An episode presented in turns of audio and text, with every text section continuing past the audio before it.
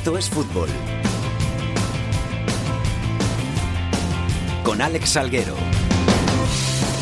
Hola, ¿qué tal? Muy buenas tardes a todos y bienvenidos una semana más a Esto es Fútbol, el rinconcito en cope.es para todo el fútbol de segunda, el fútbol de segunda B, el fútbol de tercera y el mejor fútbol femenino. Ya estamos por aquí una semana más, seguimos quemando etapas, seguimos pasito a paso subiendo escalones hacia ese tramo final de la temporada que tanto nos gusta aquí en Esto es Fútbol, en el que tantas emociones vamos a vivir y tenemos muchas cosas que contar aquí en un nuevo capítulo y tenemos mucho de lo que hablar. Dani Asenjo, ¿qué tal? Muy buenas. ¿Qué tal, Salguero? Buenas tardes. Vamos a empezar por segunda división. Sí, vamos a empezar por segunda, vamos a hablar también de segunda B, como siempre, de tercera, del fútbol femenino, vamos a hablar de, todas esas cosas aquí que tanto nos gustan. Es la primera vez que, te vengo aquí haciendo titulares. Sí, puede ser que la temporada pasada... ¿Te fiché algún día? Me colé por aquí algún día, sí. Hoy, en la técnica, el gran Javier Rodríguez, a los mandos de la producción, don Luis Basteiro. Vamos con los titulares.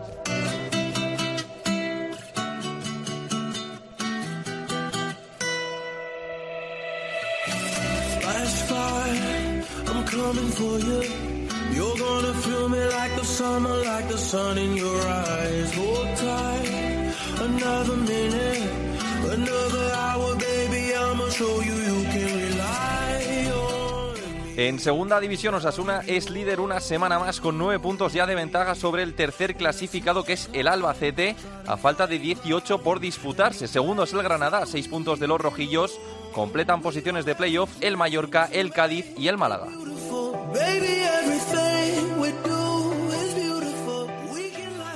Por abajo, con Córdoba y Nastic prácticamente desahuciados con 27 y 28 puntos respectivamente, el Lugo ocupa la última plaza de descenso a Segunda B con 37 puntos, a, tres de la salvación que marcan Tenerife y Numancia.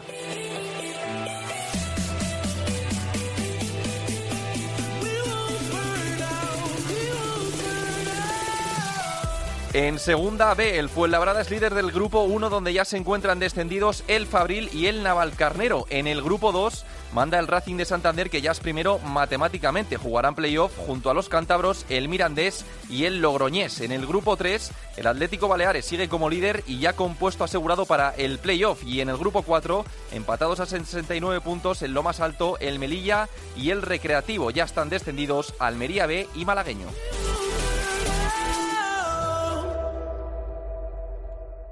Este fin de semana termina la Liga Iberdrola con el título y el descenso en juego. La jornada se disputará íntegramente el domingo a la una. El Atlético, al que le vale el empate para ser campeón, visita a la Real Sociedad por abajo. Málaga, Madrid, Albacete, Sporting de Huelva, Logroño y Sevilla se juegan dos plazas de descenso.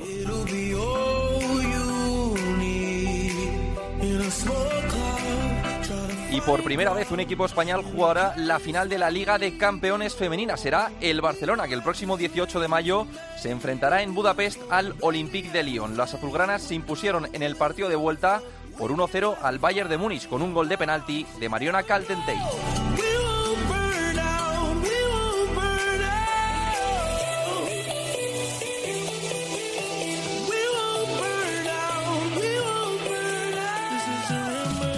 Caltentey. tú me dices si al gareta nos vamos. Tú sabes mejor después que quemamos. Dame una señal y nos quedamos haciéndolo tú y yo bien rico, una onza de creepy. Vamos a hablar ya de la segunda división, donde Osasuna, cada semana que pasa, está más cerquita de la primera división, de regresar a la categoría de oro del fútbol español, porque sigue ganando todos los partidos en el Sadar y fuera de casa, pues va sumando poquito a poco para acercarse a ese objetivo. Alberto Sanz, ¿qué tal? Muy buenas. Muy buenas tardes. Como dices, mucha gente ya contando las horas para ver si incluso este próximo fin de semana, este que va a empezar mañana viernes, podría ser Osasuna ya matemáticamente equipo de primera división, aunque eso sí, tiene una probabilidad muy baja porque tiene un solo 7% de opciones. Tendría que ganar Osasuna y sus rivales, tanto Albacete, Granada y Mallorca, quien entra en la terna, deberían no ganar. O sea, que está complicado, puede pasar, pero está complicado. Pero vamos, que, tarde o temprano va a acabar el Osasuna en primera división, como pinta la cosa. Eh, ya sabes, Alex, cómo funciona esto. El que está dentro lo ve que está cerca, pero no lo da por hecho, y el que está de fuera eh, lo da por hecho. Es parecido a lo que le puede pasar al Barça en Champions contra el Liverpool, que el que es culé eh, lo ve que lo tiene fácil, pero no se fía, y el que no es culé, pues dice que el Barça ya está en la final, más o menos parecido. Y de hecho, esta mañana, Alex, hemos entrevistado al director deportivo del Club Atlético Sasuna, Braulio Vázquez, que una entrevista que se emitirá mañana, pero no sé si tenemos por ahí un adelanto de lo que dijo, de lo que ha dicho esta mañana el bueno de Braulio acerca de esto, de, de sobre si se ve a Osasuna o no en primera división. Al final hay agentes que me están llamando que no me llaman desde mi época en Valencia. Y le digo, oye, pensé que habías perdido el número, pero sigo aquí. Entonces es porque te ven muy cerca de, de la primera división, evidentemente. ¿Cómo está la gente por allí? La verdad es que con alegría contenida es cierto que hay que reconocer que el pasado sábado en el estadio del Sadar, después de ganarle por 2 a 0 al que era el segundo clasificado, ahora tercero el Albacete, la verdad es que hubo una especie de fiesta un poco contenida, eh, con los jugadores eh, casi casi dando una medio vuelta al estadio, pero en realidad está que ahora mismo Osasuna con 73 puntos más los tres del Reus que todavía tiene que sumar dentro de dos jornadas, ese equipo prácticamente de primera división, unas cifras de los 76 puntos que en los últimos 10 años daría para subir en la mayoría de esos casos y que obviamente se espera que Osasuna este fin de semana pueda sumar algo, aunque sea un puntito, y el siguiente fin de semana con esos tres puntos del Reus le pueda valer para ser ya oficialmente equipo de primera división. Eso sí, ya te aviso, Alex, que Braulio ha dicho esta misma mañana que quiere ser campeón de liga, ¿eh? que quiere ganar y que quiere, eh, al igual que hizo Rubiales con el Barça, recibir el en el estadio del Sada. El sábado sufristeis, ¿eh? El sábado hubo que sufrir y mucho. De hecho, es uno de los partidos, yo creo que un poco injustos que ha ganado Sasuna. El Albacete lo hizo realmente bien, pero la verdad es que el potencial que tiene este conjunto arriba, eh, cada fin de semana demuestra que en cuanto les dejas medio centímetro, te hacen gol. De hecho, hubo un gol, no sé si lo recuerdas, muy estilo de Oliver y Benji, con una doble chilena, y luego otro de un penalti eh, después de un paradón de Zozulia del delantero del Albacete que acabó siendo expulsado. Pero la verdad es que sí, Osasuna tiene mucho potencial arriba y nos deja golazos como los de Rubén García hace unas semanas, de Roberto Torres y este último Doné García con esa chilena de Oliver Ibeñi. Gracias Alberto, un abrazo. Un fuerte abrazo. Miguel Yeste, Albacete, ¿qué tal? Muy buenas. Pues que suscribo todo lo que acabáis de decir. ¿Qué tal? Muy buenas. Duro varapalo para el Albacete, pero plantar cara como lo plantó, con nueve en el Sadar, aunque sea derrota, es de esas derrotas que duelen menos de lo que parece. Sí, está claro, el Albacete plantó cara. Se echó un poquito en falta ese Albacete un poquito más ofensivo de los partidos de fuera de casa, donde se ha comportado de manera fantástica durante toda la temporada. Pero sí, se dio la cara ante el equipo que está eh, en racha. Yo no recuerdo solo el partido ante el Albacete Balompié de este una campeón. Es que recuerdo el partido ante el Elche del pasado lunes, del lunes anterior a este, y eh, cuántas oportunidades tuvo el Elche ante Osasuna. No sé, cinco, seis, clarísimas, solo ante el portero. Y, y las marró y Osasuna llegó en muy pocas ocasiones y consiguió las suyas y ganó por 1-2. Pues algo así, está bendecido de alguna manera. Eh, lo peor de haber perdido el encuentro ante Osasuna no es que no entrara en los planes, sino que, bueno, te deja damnificado para la siguiente jornada por esas dos expulsiones, la de Dani Torres, el colombiano en el centro del campo, y Roman Zozulia en la punta de ataque, que es un jugador importantísimo. Hay recambio, durante la semana eh, hemos visto, aunque hay muchos entrenamientos a puerta cerrada, a Diego Barri, eh, que entraría por Dani Torres, y al albanés Raymanay, que empezó teniendo buenas y muchas oportunidades en la primera vuelta, pero que en esta segunda no, no las está teniendo. De hecho, en la primera vuelta le valió para ser seleccionado de nuevo por, por Albania. El que sigue ofreciendo dudas, y ahí le echamos de menos en el Sadar, eh, dudas me refiero porque no, no actuó en el Estadio Sasúnica de Álvaro Tejero, el lateral derecho, uno de los mejores jugadores que tiene el Albacete Balompié, pues sigue con algún problemilla, aunque hoy ya parece que ha entrenado con el resto de la plantilla en la ciudad deportiva Andrés Iniesta. El encuentro fijado para las seis de la tarde y de nuevo con un grandísimo ambiente. Eh, a, primera, primeros días de esta semana el Albacete Balompié colocaba entradas a, buen precio para sus abonados y se agotaron las mil localidades, así que rondaremos seguramente los 12, 13 mil eh, aficionados en el Estadio Municipal Albaceteño el domingo. Gracias, Miguel. Un abrazo. Un abrazo, Alex. Entre medias de Osasuna y de Albacete se ha colado el Granada. Jorge de la Chica, muy buenas. Un saludo, muy buenas tardes. El Granada que después de ganar 2-0 al Nastic de Tarragona recupera esa segunda plaza que va a tener que defender en un duelo complicado ante el Oviedo. Sí, porque el Oviedo también se juega bastante en este encuentro, la posibilidad de engancharse a los playoffs de ascenso. Aquí en Granada ya la gente comienza a creerse que en efecto existe una opción muy seria, muy seria, muy seria del ascenso directo. De tal forma que la ilusión empieza a desbordar. Han caído como un pequeño jarro de agua fría, una noticia última hora en torno al partido tan esperado entre Albacete y Granada que finalmente se va a jugar en una fecha que no es la propicia para el desplazamiento de los aficionados. El eh, equipo va a ser prácticamente el titular el mismo que ganó al Nastic con la única variación de que Montoro se sobreentiende actuará como titular en lugar de Asif. Un Montoro que ha estado durante la semana con gripe, no puede entrenar con normalidad. Hasta hoy existía una duda en torno a la participación del central Martínez y del goleador Puertas en el partido, pero ya han entrenado con eh, normalidad y por tanto a partir de ahora ya ese once se compone de una forma clara con la única variación eh, indicada. Y se sabe lo difícil que es el partido frente al Oviedo, aunque eh, echando cuentas, fíjate, cuando juegue el Granada ya sabrá el resto de los marcadores de la jornada y hay quien dice que incluso a lo mejor un empate podría ser algo positivo para este equipo. Gracias Jorge, un abrazo. Hasta ahora. Y tenemos que hablar del equipo más en forma de la categoría ahora mismo, un equipo que hace un mes estaba prácticamente desahuciado por muchos, decían que era el que iba a acompañar a Córdoba y a Nastic a la segunda división B la próxima temporada y que ha ganado los últimos cuatro partidos, se ha upado a la decimoquinta plaza, tiene ahora cinco de renta, cinco puntos de renta sobre el descenso y pintan las cosas bastante bien por allí gracias a la vuelta de un hijo pródigo que dejó muchos y buenos momentos allí en Almendralejo y que ahora ha tomado las riendas del equipo desde el banquillo para sacar a la Extremadura de esos puestos de descenso a Segunda B. Manuel Mosquera, ¿qué tal? Muy buenas. Hola, buenas tardes, ¿qué tal? ¿Cómo estás? ¿Bien? Muy bien, sí, fenómeno, muy bien. Fíjate que ya eras querido allí en Almendralejo y ahora mm, le falta la estatua. bueno, es verdad que a ver, estuve muchos años también y es verdad que la gente siempre me ha demostrado un cariño increíble. Más allá de los goles o los partidos que haya jugado aquí, la gente siempre, bueno, pues un poco, al haber estado tanto tiempo, pues un poco involucrarte en lo que es la sociedad de aquí y, estar con la gente, bueno, pues yo creo que hay un cariño recíproco. Yo siempre he pensado que a mí me han dado mucho más de lo que yo di y es verdad que en esta nueva etapa como entrenador, pues uno sabe bien que no es lo mismo ser entrenador como que jugador, pero desde luego desde que he llegado, pues el cariño sigue siendo estando ahí y mira, eso siempre ayuda, la verdad no lo voy a negar y, ayuda mucho a tener una confianza en tu trabajo porque sabes que bueno, pues pues que por lo menos tienen ganas de que te salga bien. Yo creo que sí me aportan unas energías tremendas porque noto que la gente quiere que nos salga bien todo, ¿no? Eso eso para mí es muy importante. ¿Estaba todo donde lo dejaste? Eh, sí, sí, estaba todo y mucho mejor y muy mejorado también, ¿eh? Porque ¿Sí? Eh, sí, sí, a mí urbanísticamente me ha parecido que ha cambiado muchísimo, me gusta y bueno, la verdad es que eh, no sé si te pasará a ti, si conoces mucho la zona extremeña. Pero sí, sí, sí. Conozco mucho Almendralejo. Le tengo mucho cariño porque mi, te lo voy a decir, mi tía, que es mi, mi madrina, ¿Ah? es de Almendralejo. De hecho, te voy a contar una cosa. Yo hace como 13, 14 años hice un viaje a Almendralejo en un alza y estabas tú sentado en el asiento de al lado y me dijo mi tía, mira, ese es Manuel, la gran estrella de la Extremadura, tal. Y fíjate cómo cambian las cosas que hoy estoy hablando aquí contigo.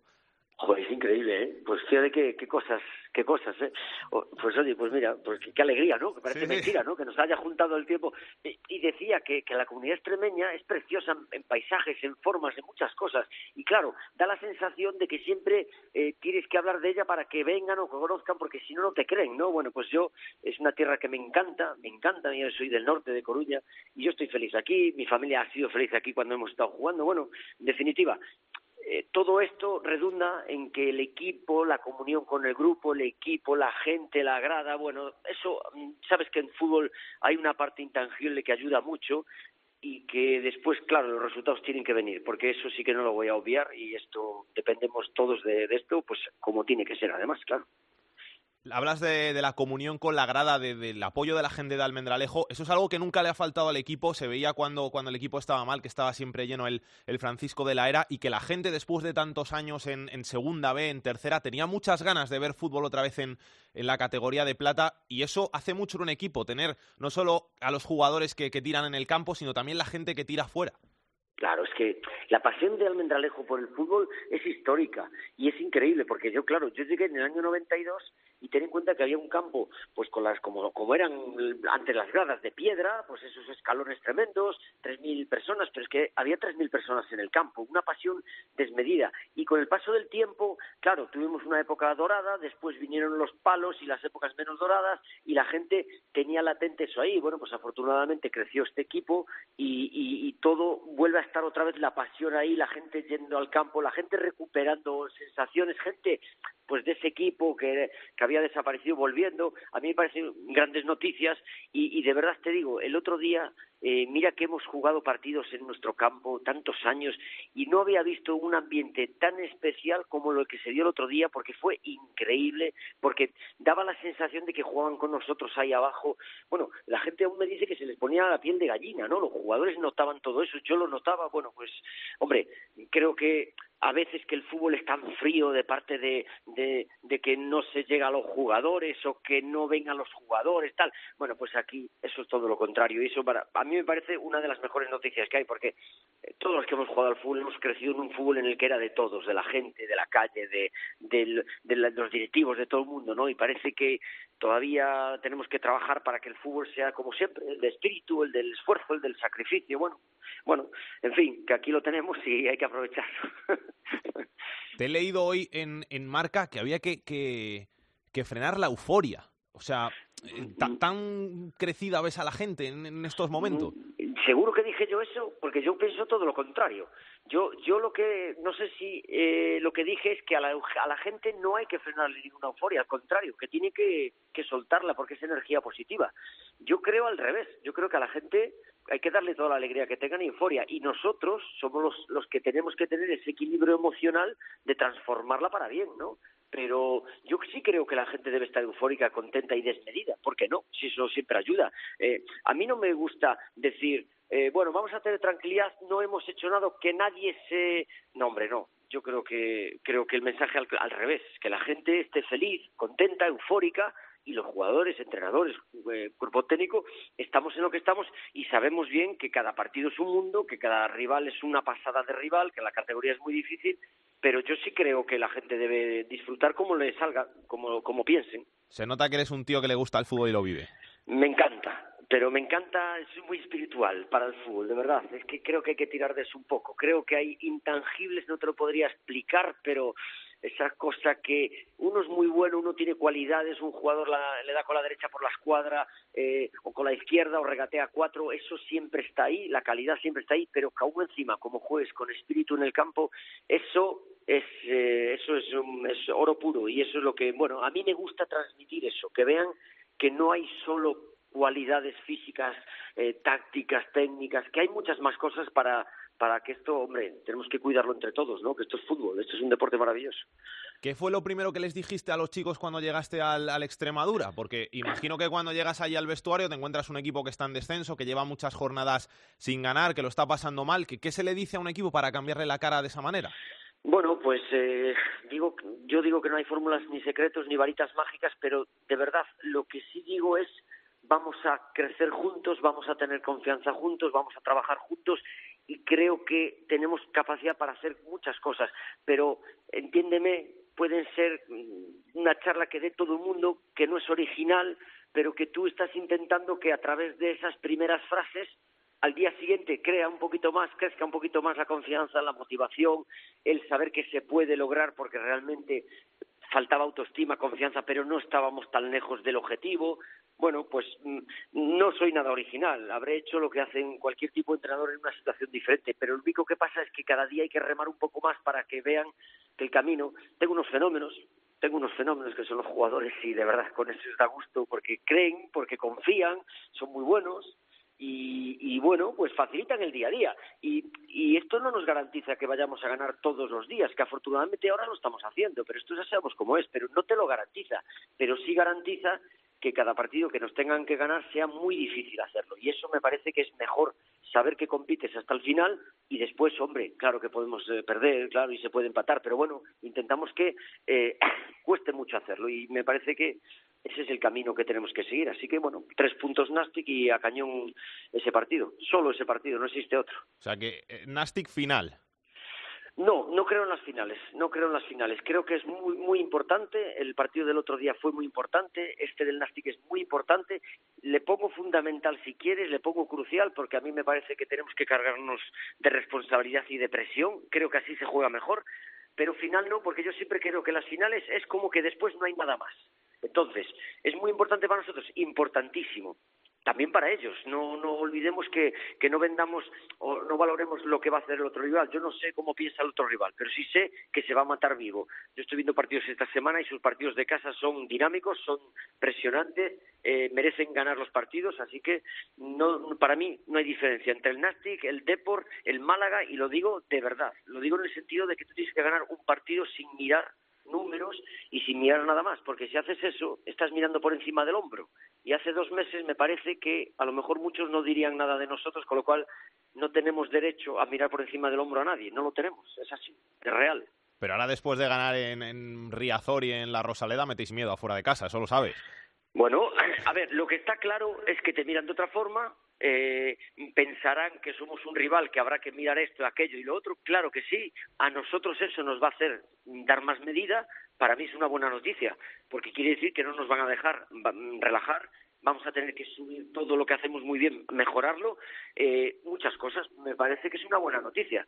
Eh, esto no se hace eh, porque, bueno, pues por, ala, se nos ha ocurrido y de repente hacemos esto y ganamos y qué bien, todo maravilloso. No, no, esto tiene una base, pero los equipos, eh, tú conoces muy bien esta categoría. Esta categoría, si alguien cree que es mejor que alguien, da igual donde estén situados, se está equivocando. Se equivoca, se equivoca. Estás muerto, sí, sí. Tienes que ir a luchar 42 jornadas. como te relajes una, has perdido. Te juegues lo que te juegues, como estés relajado, has perdido. Estoy de acuerdo, estoy totalmente de acuerdo contigo. Pero bueno, entendemos que puede pasar. Además, en un mismo partido, pues yo no tengo ningún inconveniente en decir, al Córdoba le ganamos 3-0 en casa, pero el Córdoba con 1-0 tiró al palo, pues no entró. Bueno, pues a nosotros eso, esa situación nos favoreció. Que después marcamos, vale, pero cada partido hemos podido tener un problema lo hemos solventado y nosotros en Albacete haciendo un gran partido y, y, y, te dan una medida muy alta, pues en el minuto 90 tocan un jugador nuestro y entra. Bueno, pues lo aceptamos, pasa también, no, no, hay problema, pero cada partido, eh, cada minuto de cada partido hay que jugárselo como si fuese el último. Esa es la única mentalidad que veo yo para, para esto darle lo que necesita el fútbol. Tiene que ser así. Manuel, que muchas gracias por pasarte por estos fútbol. Mucha suerte para el Extremadura, para lo que queda de temporada y un abrazo muy grande. Bueno, nada, muchas gracias por llamar a vosotros, muchas gracias. Esto es fútbol con Alex Salguero.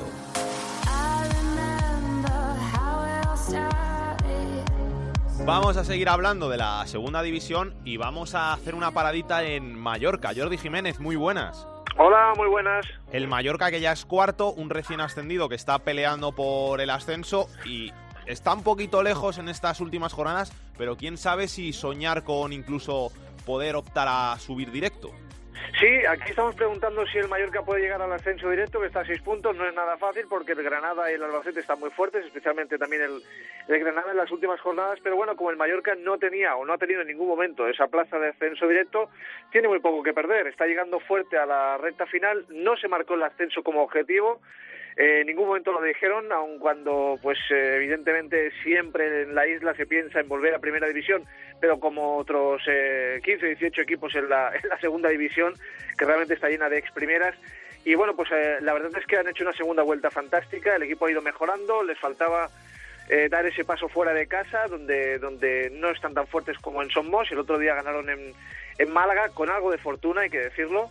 Y bueno, pues el Mallorca ahora está ahí, está bien situado, está en esa lanzadera, va a pelear los puestos de promoción y si fallan los de arriba sabe que, no tiene tan lejos el puesto de ascenso directo. Efectivamente, cuartos y muy seguros en casa. Pero bueno, aquí nadie habla de más allá. Eh, bien se encarga el entrenador Vicente Moreno y, que tiene un mensaje muy inculcado en sus futbolistas. lo tienen muy, muy interiorizado y muy memorizado que, que, no pueden hablar de nada más que no sea el partido y saben que el domingo eh, a las 4 de la tarde, como te, como te eches la siesta, el Sporting te va te va a aniquilar. Por lo tanto, eh, paso a paso, y sí es cierto que lo que sí hay es mucha ilusión en la isla después de mucho tiempo con el Mallorca. ¿Sabes cuál creo que es una de las claves? Que hay muchos grandes en la categoría que han pasado muchos años en primera división, a los que se le ha metido presión desde el principio con hay que volver a subir, tipo Las Palmas, tipo Zaragoza, tipo Tenerife. El Mallorca ha ido tranquilo y fíjate dónde está cuando quedan seis jornadas. Claro, es que es muy diferente venir de primera a venir de segunda B.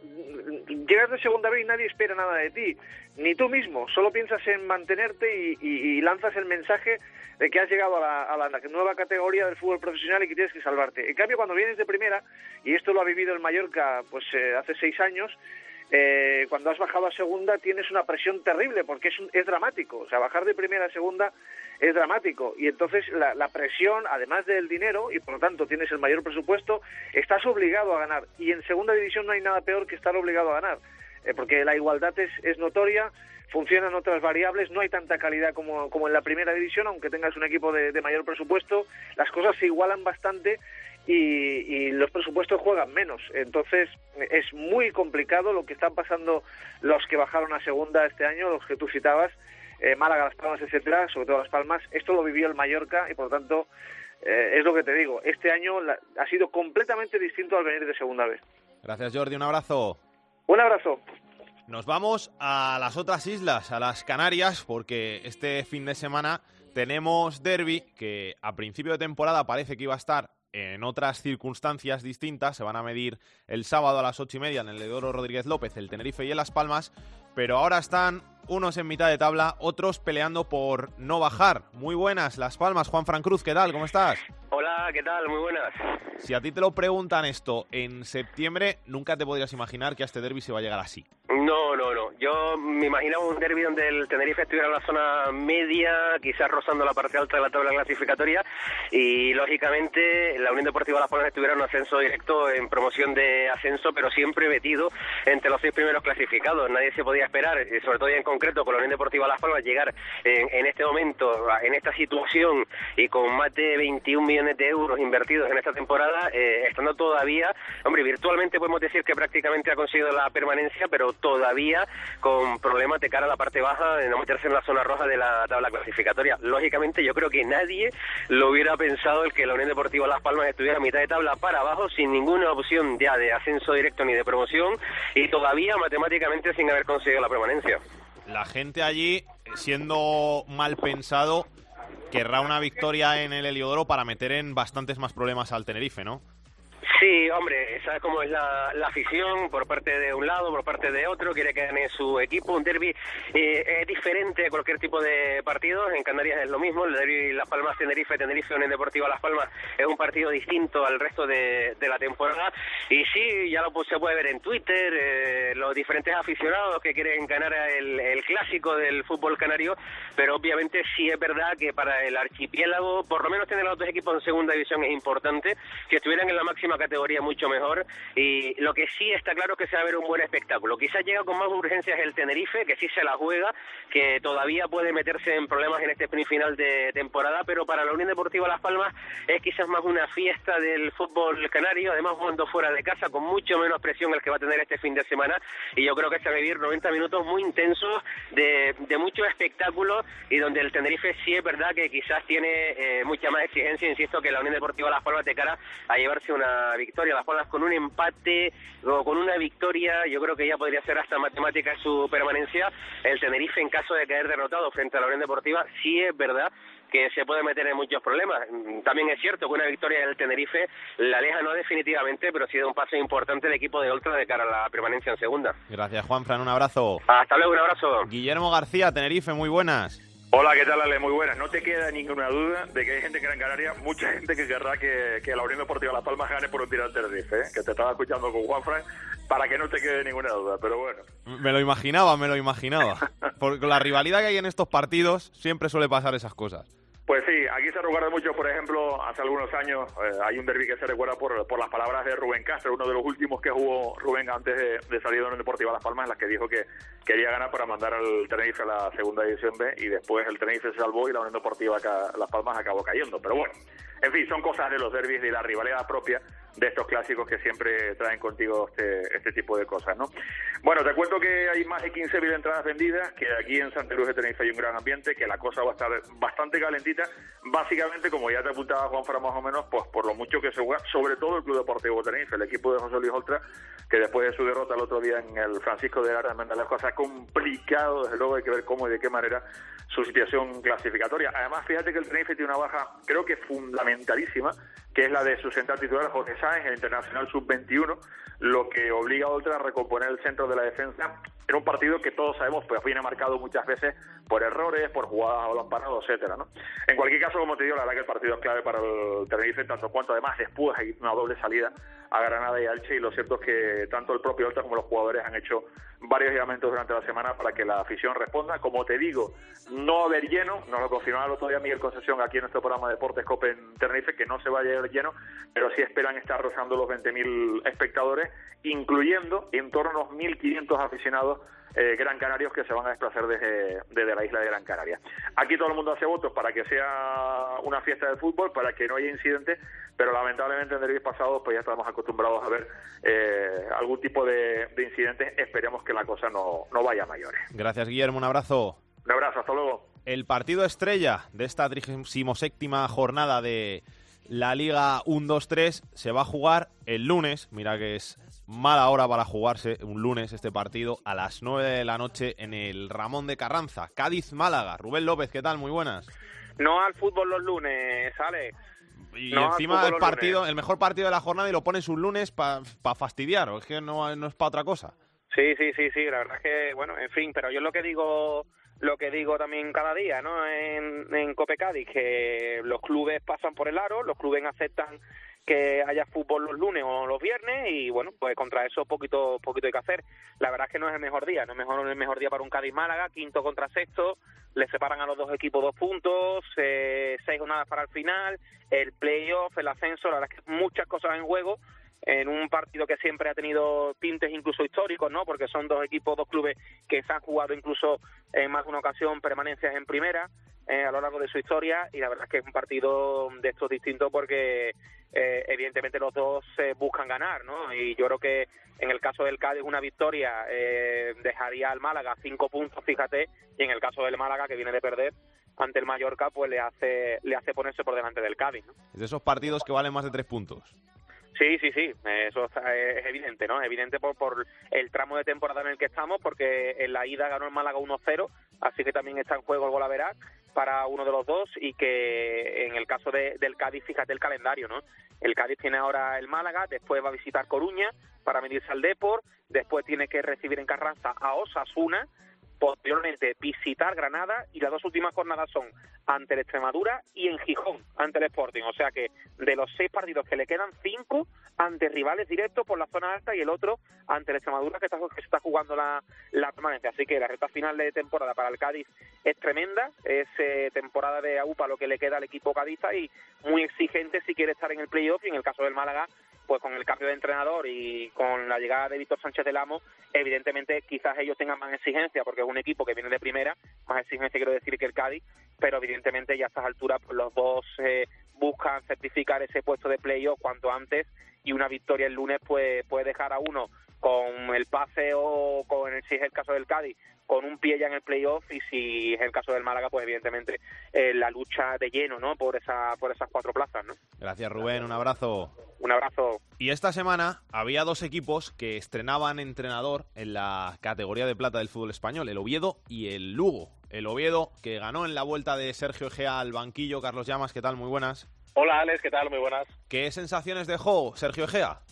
Eh, muy buenas, muy buenas. Es verdad que solamente es un partido y que habrá que confirmar la reacción del Real Oviedo en las próximas semanas, pero viendo lo que pasó el sábado en Almería, la victoria, la buena imagen, el cambio que, dio el equipo, eh, bueno, pues que jugó más en campo rival, que, que no sufrió apenas en defensa y que además con ese cambio de sistema, jugando con un 4-4-2, pues eh, demostró que, que, puede pelearlo hasta el final. La verdad es que el cambio ha sido importante tanto dentro en el vestuario con el mensaje que los jugadores han repetido una y otra vez de lo que les ha inculcado Sergio Gea desde que llegó el pasado martes al equipo, al Real Oviedo y luego también, por supuesto, todo eso confirmado con un buen marcador, un buen resultado, una victoria y recortando puntos respecto al sexto. Ahora mismo el Oviedo, que empezó la jornada a cinco puntos, está solo a dos de esa zona de ascenso. Hay seis partidos por delante y de momento lo que ha conseguido ya el cambio en el banquillo y la llegada de, de Gea es que se ha transformado todo en ilusión. Ahora hay que confirmarlo en los próximos partidos,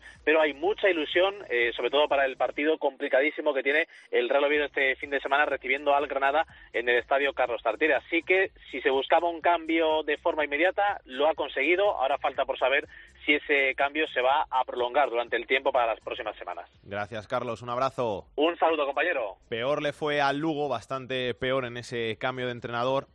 Eloy se hizo cargo del banquillo del Ancho Carro, pero no empezó con muy buen pie porque el conjunto gallego cayó goleado por Las Palmas por 4 a 1 a su visita al estadio de Gran Canaria, así que luego sigue en posiciones de descenso a tres puntos de la salvación que marcan el Tenerife y un Numancia que se está metiendo en bastantes problemas después de sumar cuatro jornadas sin ganar y que ve cada día más cerca los puestos de descenso a Segunda B. ¿Qué tal, Alfonso Blasco? Muy buenas. Hola, Alex, ¿cómo estamos? Eh, yo bien, tú creo que pues peor. Mira, como bien has dicho, le has definido perfectamente un Numancia que se está metiendo en problemas él solito, además, ¿eh? Porque no lo ha hecho, la verdad es que falta mucha ayuda de, de nadie. Los minutos del principio de partido y los minutos finales están penalizando mucho, muchísimo. Mm, El míster y yo creo que también, igual toda la afición, lo podemos atribuir a falta de concentración y al final ha hecho que estemos como, como estamos, viendo ahí un poquito el borde del, del abismo. No sé qué es lo que acabará pasando, pero aquí en Soria los ánimos, la verdad que no están muy allá. Sorprende, después de cómo es la segunda división, que a la mínima cualquiera cambie de entrenador, que se esté manteniendo la confianza en López Garay. Sí, sorprende y de hecho la afición, el partido tras partido últimamente está pidiendo muchísimo, es una de las cosas que más se oyen. El otro día gritaba prácticamente todo el estadio al unísono ese Garay vete ya, que yo en Soria ni recuerdo siquiera cuando fue la última vez que, se le cantó así al, al entrenador. También nunca recuerdo que, o, hace muchísimos años quizás, que no estábamos en una situación similar como la de hoy. Yo creo que al final lo que se es de, bueno, depositado la confianza en, en el entrenador hasta final de temporada, para bien o para mal, y yo no sé hasta qué punto es acertar o acertar. Eh, a falta de las jornadas que faltan, de los partidos que quedan y de la situación que tiene Numancia, pf, yo ojalá supiese decirte, si se cambia de entrenador, no, mira, nos vamos a salvar en dos partidos. Pues yo creo que te lo firmaba hasta el, hasta el presidente, pero como nadie te lo va a asegurar, ellos han tomado esta decisión y oye, pues ojalá que aquí y para todos nosotros sea la mejor. Es que encima el domingo vas a Albacete.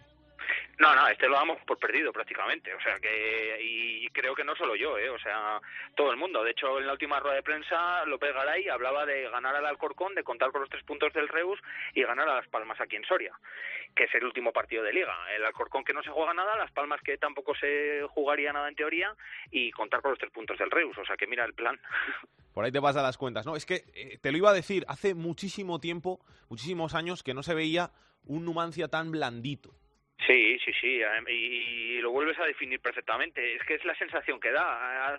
Yo creo que no recuerdo ningún año así últimamente eh, en el que algún equipo viniese a los pajaritos y saliese desde el minuto uno sabiendo que podía ganar. Antes los pajaritos era un estadio que imponía, en el que sabía, todos los equipos sabían que era muy difícil sacar los tres puntos.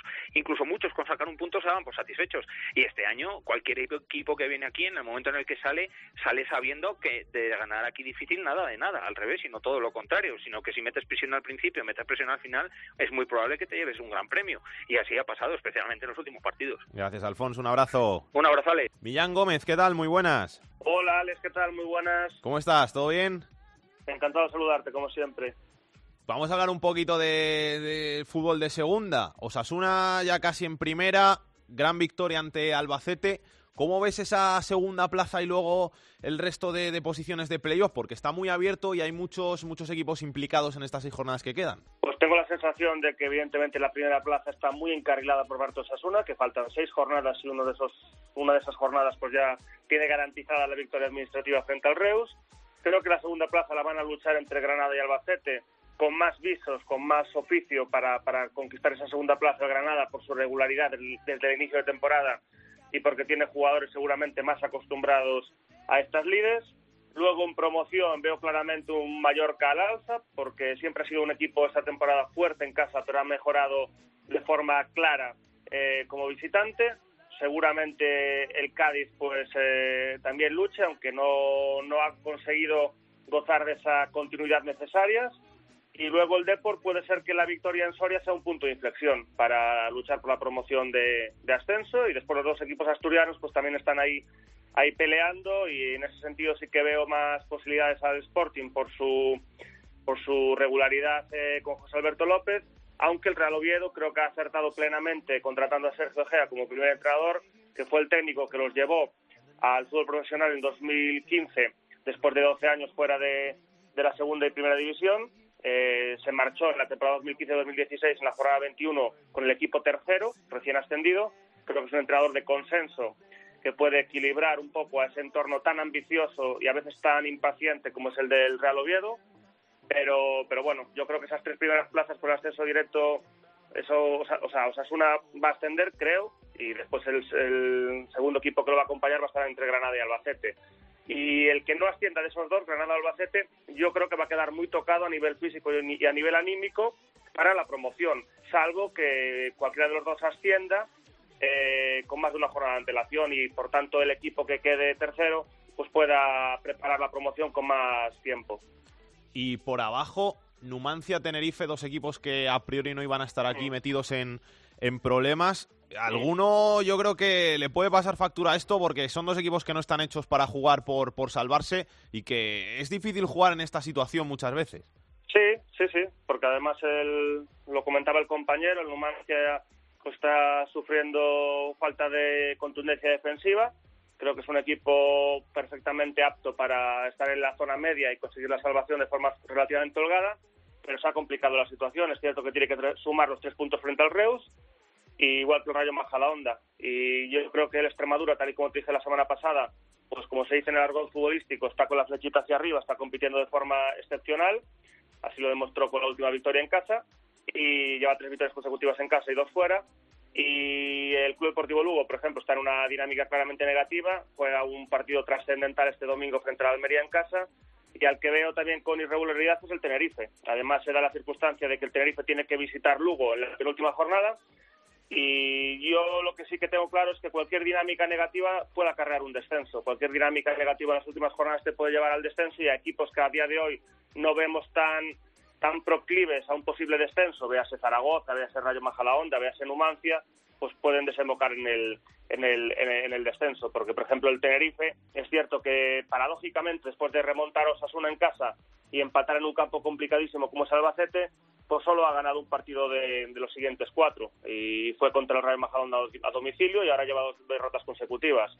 Por tanto, creo que va a haber a priori, a, día de hoy, por la salvación, los dos rivales directos son Tenerife y Lugo, pero es posible que haya un tercero en, discordia, que puede ser que puede estar entre Numancia, Rayo, Extremadura o, Zaragoza. Gracias, Millán. Un abrazo.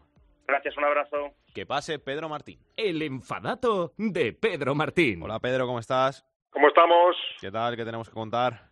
Pues mira, me, me voy a fijar un poquito en la segunda B, que ya solamente quedan tres jornadas, y ya tenemos un campeón eh, de grupo, mientras que el Fuenlabrada va primero en el, el grupo 1 con tres puntos de ventaja sobre la Ponferradina, todavía tiene que remar para ser campeón. El Atlético Baleares en el tercero casi lo tiene hecho, porque tiene siete puntos más que el Hércules, pero todavía le tiene que le falta una, victoria más. Y en el cuarto están el Melilla, el Recre y el Cartagena, ahí luchando por la primera plaza, pero el que ya es campeón es el Racing de Santander en el grupo 2, ese equipo histórico de la de fútbol español, eh, 44 temporadas en primera división y ahora está pasando pues su peor época porque recuerdo que lleva cuatro años seguidos en segunda B este equipo fundador de la primera división que estuvo cuatro años en tercera en los años 40 no seguidos pero estuvo cuatro años también estuvo dos años en tercera en los años 60 y luego ya en segunda B la 90-91 la 2013-2014 y esta racha de cuatro temporadas seguidas que yo creo que ya vale, ¿no? Que el Racing de Santander esté cuatro años seguidos en segunda B yo creo que ya Vale y en Santander estarán deseando volver al fútbol profesional. Yo creo que en esta ocasión lo van a conseguir. Un abrazo, Pedro. Hasta luego. La segunda B en Esto es Fútbol.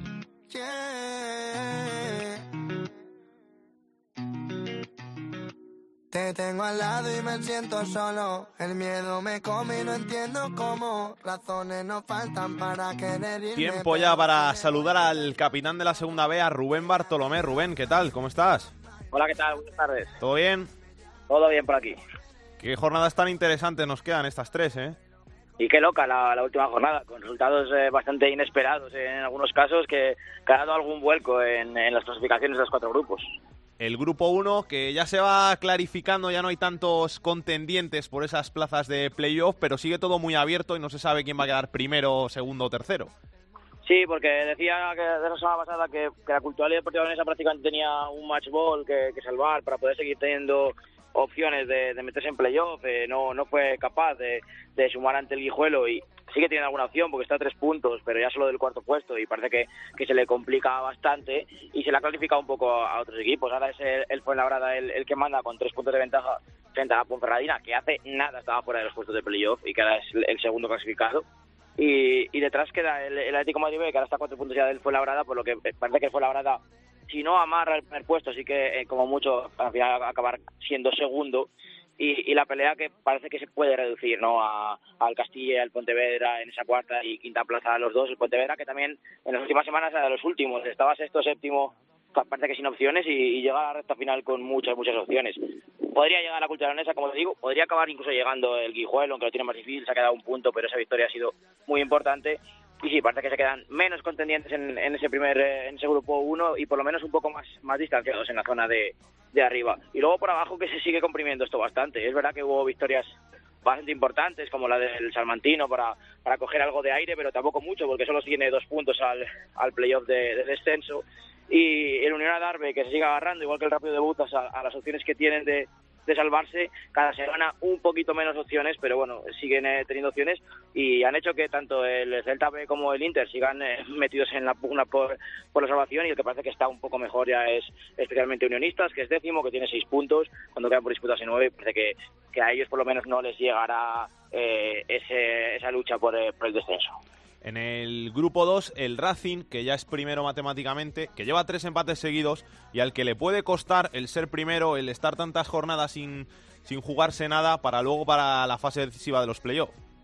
Sí, es lo que vimos. Eh, todos los años siempre hay un equipo que, llega bastante sobrado a, la, a la recta final, que incluso encadena algún resultado negativo en esa fase porque reparten minutos, porque obviamente la carga en los entrenamientos es bastante peor. Esta vez fue en caso en casa del Leyo, aunque fueron ganando durante todo el partido y entiendo que haya esa relajación y nunca se sabe, ¿no? Si, si acabas consiguiendo tener otra vez el gen competitivo para el playoff o, o como bien dices, te, puede costar frente a un equipo que ha tenido que apurar hasta el final para, para ser primero y que vienen con, con las pulsaciones a tope. Eh, si, si es por calidad, posiblemente el Racing ascienda porque lo hemos dado durante todo el año, pero eso, es verdad que, que bueno, que, a ver si es capaz de, de volver a enganchar ese, esa fuerza que ha tenido durante todo el año para, para el playoff porque estos tres partidos seguirán siendo de prueba, de, repartir minutos, de quitar carga con el eh, primer puesto asegurado y un poco de, conocer quiénes son sus rivales en el resto de grupos, incluso por qué no, quiénes van a ser sus rivales, o no, rivales, pero quiénes van a ser sus compañeros en de este grupo segundo, eh, una vez que Mirandés y Unión Deportiva Logroñés son eh, ya los que van a pugnar por la, segunda posición, saber si el Baracaldo consigue finalmente mantener la, cuarta plaza, son, son cuatro puntos de ventaja después de, la victoria en casa de la gimnástica de, de Torre la Vega, parece que le va a valer, que no, que no va a llegar y solo puede ser el, el Oviedo el que se lo quite y, bueno, pues parece que, podría ser ya los cuatro que van todo el año los que los que pugnen por ello, ¿no? Y en la zona de abajo, pues que hay cuatro equipos que parece que van a ser al final los cuatro que caigan, que, que llevan muchas semanas allí, que no son capaces de salir de, esas posiciones y que además han, han vivido como, como otros conjuntos que estaban peleando con ellos han empezado a, a sumar. Entonces, bueno, parece que Guernica, Vitoria, Gimnástica y, Durango, que van a ser los cuatro que acaben descendiendo, aunque todavía matemáticamente no es en ninguno, la Ciudad de Cultural y Deportiva Durango, el Vitoria y la Gimnástica podrían hacerlo esta semana. Y queda por definir una plaza, ¿no? La derrota del Real Unión, que, le hace quedarse a tres puntitos de salvación matemática, donde están Izarra y Arenas, veremos, y parece que puede ser en las últimas semanas lo único que se juegue por la parte de abajo en este grupo segundo. En el grupo tercero me quedo con el Sabadell, que la semana pasada era el último, que ganó su partido y ahora es decimotercero.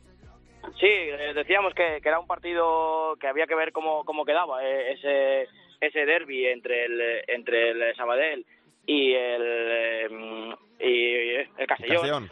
porque si el Castellón ganaba lo, lo dejaba hundido y si ganaba el Sabadell le volvía a superar, bueno, pues el Sabadell que en esta semana Magnum de ir último a, a, ponerse fuera, vuelve a meter por ejemplo el Castellón el Castellón en puestos de descenso y vamos a ver, ¿no? Que va, van a seguir estando prácticamente todos abajo. Cada semana esto de que se enfrenten tantos entre ellos hace que, que equipos como el Levante, como el Loto, como el Egea se aprovechen y, tengan cinco puestos, cinco puntos frente a la salvación, que todavía no son suficientes, pero parece que se quedan, se pueden salir de esa lucha.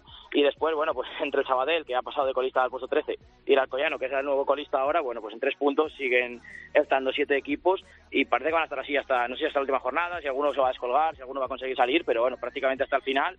Eh, y además sigue habiendo de muchos partidos entre, entre ellos estas tres jornadas y que van a ser duelos de verdad, de verdad que ha habido muerte, mucho más que los de playoff, que al final quedarse sin playoff es, es negativo y, y, duele, pero bueno, al final solo es quedarse sin playoff, es como un descenso y aquí va a haber duelos eh, verdaderos a, vida o muerte. Mientras tanto por arriba, bueno, pues Atlético Baleares que ya acaricia eh, ese, ese primer puesto, que posiblemente lo conseguirá esta semana si suma y, será el, el, segundo de los equipos que tengamos ya en, en puesto de en, en la eliminatoria de campeones y luego bueno pues parece que se ha clasificado también un poquito sobre todo en cuanto a Hércules y, y Villarreal B que parece que van a ser equipos de playoff y solo van a dejar una plaza que se jugarán el, el Español B, el Lleida y como mucho si llega el Barça B que parece que las últimas semanas no acaba de sumar y que se va a quedar a las puertas así que parece que sí que mientras por abajo hay una lucha cerrada hasta el final, parece que por, a, por arriba vamos a tener a tres equipos muy claros de playoff y como mucho una cuarta plaza jugándose. Y en el grupo cuarto,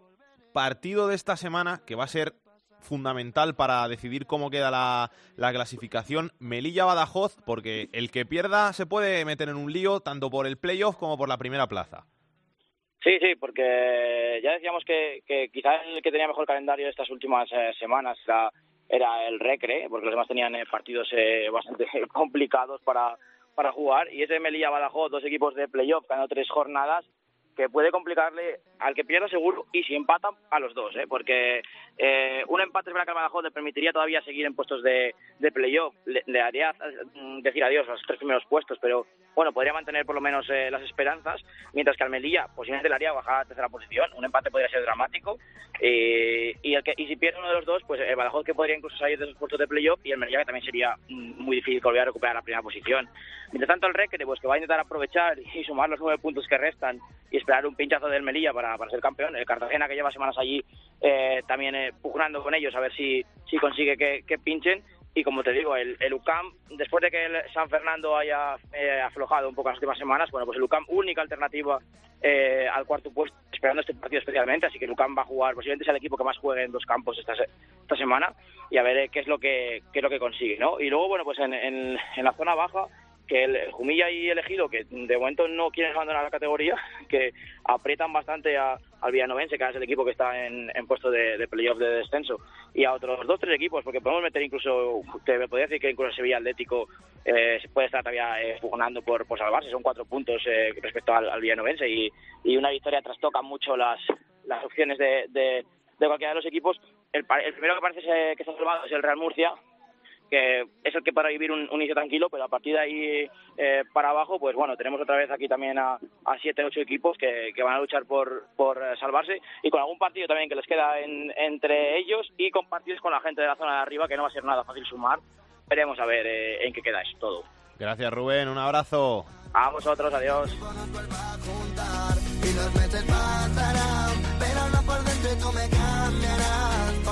ahora una llamada a Logroño, porque llevamos repasando ya unas semanitas los equipos que ya se han metido en los playoffs, los equipos que van a estar en esa fase de la postemporada peleando por ascender a la segunda división y uno de los que ya ha certificado matemáticamente su presencia en esa lucha por el ascenso es el Logroñés, la Unión Deportiva Logroñés. Tenemos el placer de saludar a su director deportivo, Carlos Laseras, al que agradecemos mucho que esté aquí en Estos Fútbol. ¿Qué tal, Carlos? Muy buenas. Hola, muy buenas tardes. ¿Cómo, ¿Cómo, estás? ¿Bien? Bien, bien, muy bien. ¿Cómo tenéis a la ciudad? Pues bueno, poco a poco se va, se va enganchando a, ya a, la, a los playoffs, ya cuando hemos certificado ya el, el, el estar presentes, pues bueno, yo creo que, que ha hecho que ya la gente empiece a pensar en el playoff eh, además de, del partido que tuvimos el, el, pasado fin de semana, que también enganchó un poquito a la gente y, y bueno, confiamos que se vayan animando de aquí a, al comienzo de playoffs. Que estáis en buena racha, tres victorias seguidas, 3-0 al Mirandés, os ponéis a un puntito. O sea, que podéis pelear incluso por, por ser segundos. ¿Es el mejor momento de la temporada cuando tiene que ser el mejor momento de la temporada? Sí, hombre, lógicamente, como entres en las últimas jornadas y cómo vayas a, a disputar el playoff, es importante que, que, que sean con buenas sensaciones y que, que los jugadores se encuentren en, en buen momento, que, que, no tengas lesionados. Ahora nosotros nos encontramos en, en un buen momento, venimos de, de hacer unos buenos resultados y, y, bueno, estamos muy tranquilos esperando que, que comience ya todo.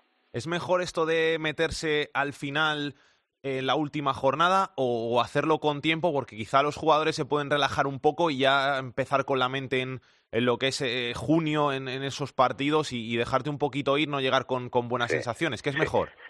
Bueno, pues cada uno tiene su, su opinión, ¿no? Y bueno, yo que he tenido, he tenido todas las todas las alternativas posibles, pues bueno, creo que, que siempre que entres compitiendo, pues es mejor, ¿no? Los jugadores están vienen de, de dinámica de, de jugar partidos importantes, de jugarse todavía algo en la clasificación durante la temporada y eso ayuda a que, a que el equipo llegue más enganchado que quizás estar ya unas semanas eh, teniéndolo, teniéndolo ya claro, ¿no? En, el caso nuestro ahora mismo estamos eh, eh, disputando esa segunda posición, vamos a ver si, si, si esto hace que el equipo pues eh, entre en condiciones en el playoff. Después de tantos años sin fútbol de, plata, fútbol profesional en, en, Logroño, ¿hay muchas ganas, hay mucha esperanza en la, en la ciudad, en el gran momento del Logroñés, en la gran temporada que estáis haciendo?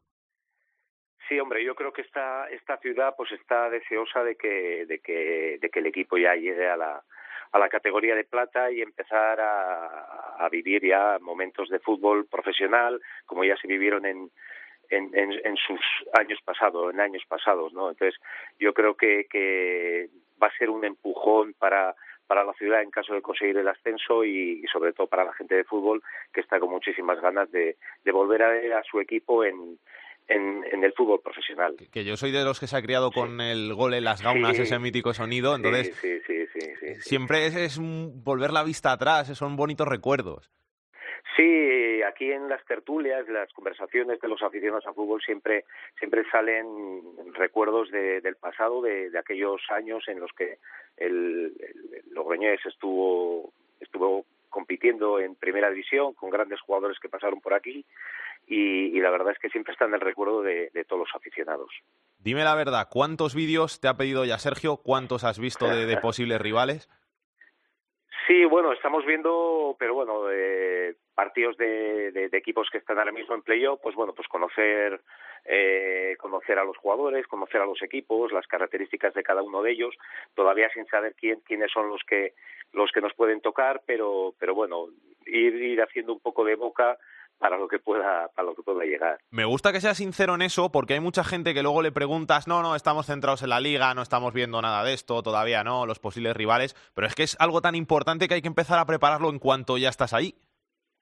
Sí, hombre, eh, hay que tener en cuenta también que los técnicos todavía están eh, viendo y analizando los, los rivales de que nos toca cada uno de los fines de semana que vamos a todavía por, por disputar, ¿no? Pero pero bueno, siempre se saca un un poco de tiempo para, para poder ver también algún otro partido de, de equipos que, que pueden estar pues también por la curiosidad y por ver el nivel que tiene cada uno de ellos y hacerte un poquito la idea, sin, sin estudiarlos eh, todavía, pero bueno, por, por verles un poquito. ¿Cómo se maneja un director deportivo en un equipo de, de segunda B, sobre todo en, en un equipo como, como el Logroñés, que sí que es verdad que, que tenéis eh, más nombre, tenéis eh, quizá ingresos, pero no llegáis a ser los pesos pesados de, de la categoría y cómo consigue llevar jugadores de, de, de la talla de, Javi Flaño, por ejemplo, de, Iñaki, de, de Andy, jugadores que ya están contrastados en, en la categoría y que incluso han, han, jugado muchos partidos en categorías superiores? Pues bueno, no, no es fácil, como tú has dicho, pues no, no podemos competir con, con algunos equipos de la categoría que, que, que tienen ya hecha un, hecho un nombre y que económicamente, por supuesto, pues están por encima nuestro, ¿no? Pero, pero bueno, yo creo que, que estamos haciendo bien las cosas, el equipo está creciendo, el club está creciendo en todos los aspectos, eh, somos un equipo serio y que, que, que, bueno, que hacemos bien las cosas y eso es lo que al final hay que intentar trasladar a los jugadores para que vean que es un proyecto en el que se pueden ellos desarrollar, incluso crecer y, con, y conseguir estar en un futuro en, en otras categorías. A riesgo de meterme en un lío, te voy a decir una cosa, que la semana pasada hablábamos con, con, los compañeros de, de, Salamanca, que tienen ahí el lío del Salmantino, el Unionistas, tal. Creo que lo mejor que le ha pasado a Logroño es que al final se ha quedado, se ha quedado un solo equipo y que toda la gente va a una en ese, en ese mismo equipo. Que al final yo creo que eso es lo mejor, porque hubo muchos años en los que había dos equipos de Logroño en la segunda división B, eh, había mucha... Quizá Logroño no es una ciudad tan grande como, como Valencia, como Sevilla, como Barcelona, como Madrid, para, para tener dos equipos. Entonces yo creo que eso es lo mejor que le ha pasado al club y que de ahí es de donde se puede crecer y devolver a, a Logroño a, a, donde merece estar, que es en, en, en una categoría superior. Sí, tienes toda la razón, porque, porque esta no es una ciudad grande, como dices, en la que pueden estar varios equipos o dos equipos, en la eh, que pueda haber una competitividad entre ellos, que haya gente y aficiones para los dos sitios, pero, pero esta es una ciudad pequeña que, que lógicamente el que vaya todo, todo, todos a una y que haya un equipo referente y que sea el que de verdad hay que apoyar, pues es importante, ¿no? Entonces, bueno, vamos a, a intentar que, que, la afición se vuelque con nosotros, que la ciudad se vuelque con nosotros. Ahora mismo somos el, el club referente, intentar serlo y, y en el momento que se toque esas categorías importantes del fútbol, yo creo que sería el ya el, el definitivo, el golpe definitivo. ¿Qué nota le pones a la temporada? Pues bueno, eh, prefiero esperar a, a, que termine a que termine la, la temporada regular y, y el playoff. Y a partir de cuando termine todo, pues estaremos en disposición de, de ponerle la nota. Y, y, el notable del sobresaliente igual lo subimos a matrícula, ¿no?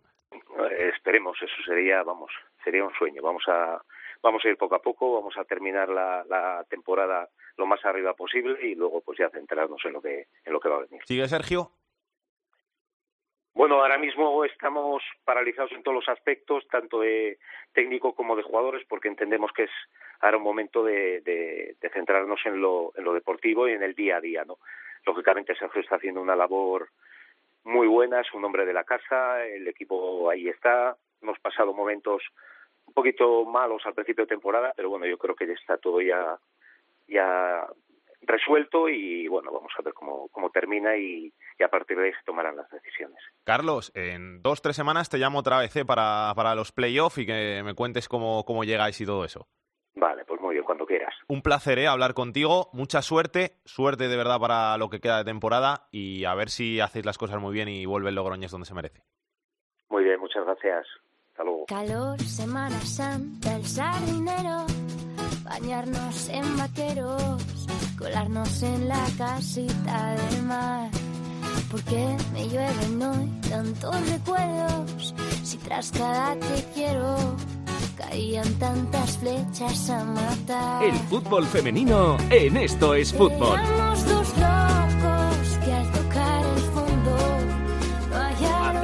Peláez, directora de Área Chica, muy buenas, ¿qué tal? Hola, ¿qué tal, Salgue? Muy buenas. Yo bien aquí a contarte todo lo que pasa en el mundo del fútbol femenino, que es cada vez más, ¿eh? Son muchas cosas y muy interesantes, Sí. muy interesantes sobre todo. Vamos a empezar por la gran noticia para el fútbol femenino español, el Barça en la final de la Champions. El Barça, que es el primer equipo español de fútbol femenino que se clasifica para una final de Champions.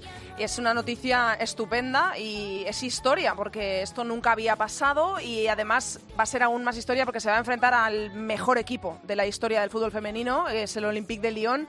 Por lo tanto, es buena noticia porque es historia por partida doble y es mala porque es un equipazo el Olympique de Lyon y va a ser muy difícil ganarle, pero el Barça ya ha hecho historia, ya ha hecho su parte de la historia que es llegar a la final después de ganar al Bayern eh, 1-0, también le ganó en el Mini, por cierto, con récord de espectadores en un partido de fútbol femenino en el estadio, último partido oficial del Mini, antes de que se construya la nueva ciudad deportiva. Ganó 1-0 con gol de Mariona Caldente y de penalti y estará en la final del 18 de mayo en Budapest, el Barça, ante el Olympique de Lyon. Y ahora pendientes de la liga que se termina este domingo. Se termina este domingo. En la última jornada se va a decidir todo, tanto el campeón, que se está jugando todo el Atlético de Madrid y el Barça, como los descensos, los dos equipos descendidos, porque está entre seis equipos, es una burrada, seis equipos se juegan la permanencia este último fin de semana, esta jornada, que por cierto va a ser jornada unificada, como no podría ser de otra manera, el domingo a la una se juega todo. El Atlético de Madrid, recordamos, va a jugar fuera de casa, en casa de la Real Sociedad, y le sirve solo un punto, un empate,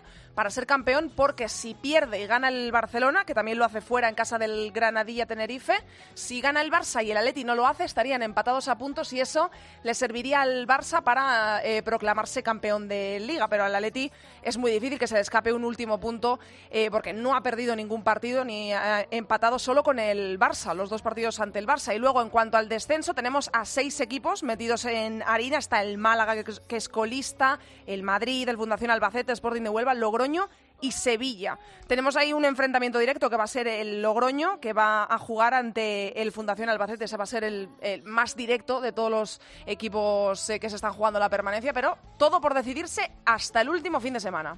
Y como termina la liga, hay que hablar ya de la próxima temporada, que tendrá dos equipos nuevos en la máxima categoría, la Liga de Iberdrola, porque se está jugando la fase de ascenso. Sí, ya se ha jugado la ida de las semifinales, ya sabemos, son semifinal y final, las dos a ida y vuelta, son ocho equipos ahora mismo.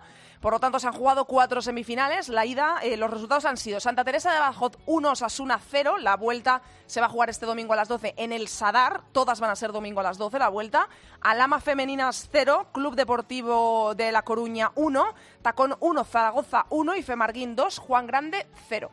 Y tenemos que hablar del Mundial también. Sí, que cada vez queda menos para que llegue el Mundial, pero antes tenemos que contar que ya va a haber, ya hay fijados los dos últimos partidos amistosos de la selección de camino a ese Mundial. Va a ser Camerún 17 de mayo en Guadalajara, 17 de mayo, un día antes de la final de Champions, por lo tanto sin ninguna internacional del Fútbol Club Barcelona. Le van a desmantelar medio equipo a Jorge Vilda.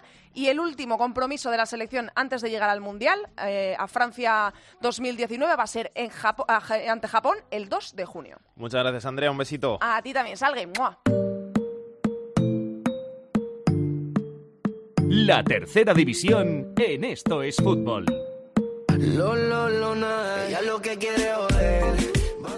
Jorge Fernández nos trae como cada semana la actualidad de tercera división. Turno ya para la tercera división. Una semana más, el equipo más goleador es el Real Jaén con 90 goles a favor, seguido de Peñaspor y de Aro Deportivo que han marcado 88 goles cada uno. Por contra, los equipos más goleados son el River Melilla con 109 goles en contra, seguido de los 88 del Guadalcacín y del Naval Reynosa que ya ha encajado 87. En cuanto a los nombres propios, Imanol del Logroñés es el pichichi de la categoría con 30 goles. Y la noticia de la semana, te diría incluso Alex, la noticia de la temporada es esa nueva Copa del Rey planteada por Rubiales, que se ha aprobado esta misma semana y que tiene como protagonistas a los equipos de Segunda B y de Tercera División, porque van a poder participar ya el año que viene. En concreto, los 18 primeros de cada grupo de tercera, los 14 mejores segundos con mejores coeficientes, los 4 semifinalistas de la Copa Federación y los 10 equipos ganadores de una eliminatoria previa entre los 20 equipos campeones de preferente en cada categoría territorial. Sin duda, una auténtica revolución en la Copa del Rey que esperemos que la haga mucho más atractiva a partir de la temporada que viene. Esto es todo, Alex, un abrazo.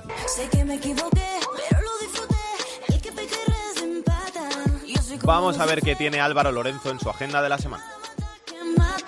Hola Alex, pues fin de semana decisivo en todas las ligas, es normal, se acerca el final de la temporada sobre todo ya en la Liga Iberdrola, en la primera femenina que se decide este domingo. Última jornada, la una Real Sociedad Atlético de Madrid, un empate le sirve a las colchoneras para ser campeonas. Si pierden, el Barça tendría que ganar a domicilio del Granadilla. En la Liga 1 2-3, segunda división, jornada 37, destacamos dos partidos. Sábado a las 8 y media el Derby Canario en el Elidoro, Tenerife Las Palmas con los locales todavía luchando por la salvación. Y el lunes a las 9 otro partidazo, Derby Andaluz en el Carranza, Cádiz Málaga, quinto contra sexto duelo de zona de playoff. En segunda vez, jornada 36, las tres últimas llegan ya. El grupo 1 el domingo a las 12 hay en Las Palmas Atlético Pontevedra. Los locales en reciben a un, equipo gallego que es quinto empatado con la zona de playoff. En el grupo 2 tenemos un duelo de histórico sábado a las 6 arenas de Guecho que está a 3 puntos por encima del playout. Recibe la Unión Deportiva Logroñés que está tercera a un punto del segundo puesto. En el grupo 3, domingo a las 12, Cornellá Español B, cuarto contra quinto, solo dos puntos de diferencia. Y en el grupo 4, el domingo a las 12, Melilla Badajoz, líder contra cuarto duelo también de playoff. Y por último, en la tercera división, nos vamos a mi grupo, el grupo gallego, jornada 36, domingo a las 6, la Arache Racing de Ferrol. Si ganan los ferrolanos y no lo hace el Bergantiño, serán ya campeones del grupo. se non l'ho mai avuto forse l'ho scordato dentro ad una 24 ore Ma non mi ricordo dove gente miracoli A braccia aperte risolva tutto Pues esto ha sido todo por hoy por este capítulo, nuevo capítulo de Esto es Fútbol, en el que hemos vuelto a traer toda la actualidad de la segunda, de la segunda B, de la tercera y del fútbol femenino aquí en la cadena Cope para Internet. Esto es Fútbol. La semana que viene volveremos, volveremos con mucho más que contar, porque tenemos que hablar de esas dos últimas jornadas en Segunda B, de las últimas cinco jornadas en la Segunda División y ya de los playoffs, de los descensos, porque ya se sabe casi todo lo que va a pasar en este tramo final de la temporada y del campeón de la Liga Iberdrola. ¿Quién va a ser el ganador al final? ¿El Atlético de Madrid, el Barcelona? De todo eso hablaremos en estos fútbol la semana que viene. Hasta entonces, que lo paséis bien. Besos y abrazos para todos. Chao, chao.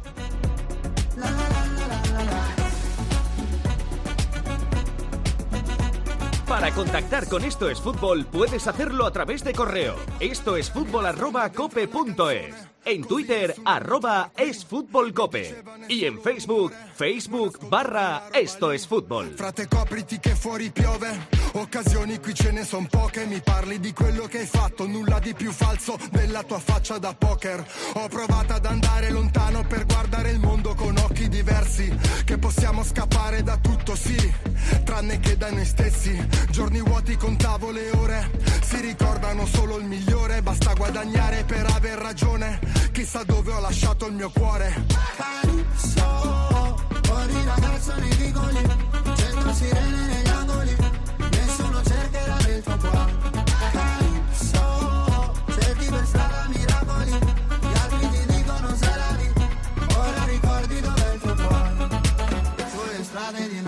corro, corro, corro, dentro vicoli scomodi corro, corro, corro. Siamo stanchi ma giovani, corro, corro, corro. Dammi forza per non fermarmi se questa vita può prendermi. Calypso, fuori ragazzo nei vicoli, centro sirene negli angoli, nessuno cercherà del tuo cuore. Calypso, cerchi per strada miracoli, gli altri ti dicono se la lì, ora ricordi dov'è il tuo cuore. Ora ricorda dov'è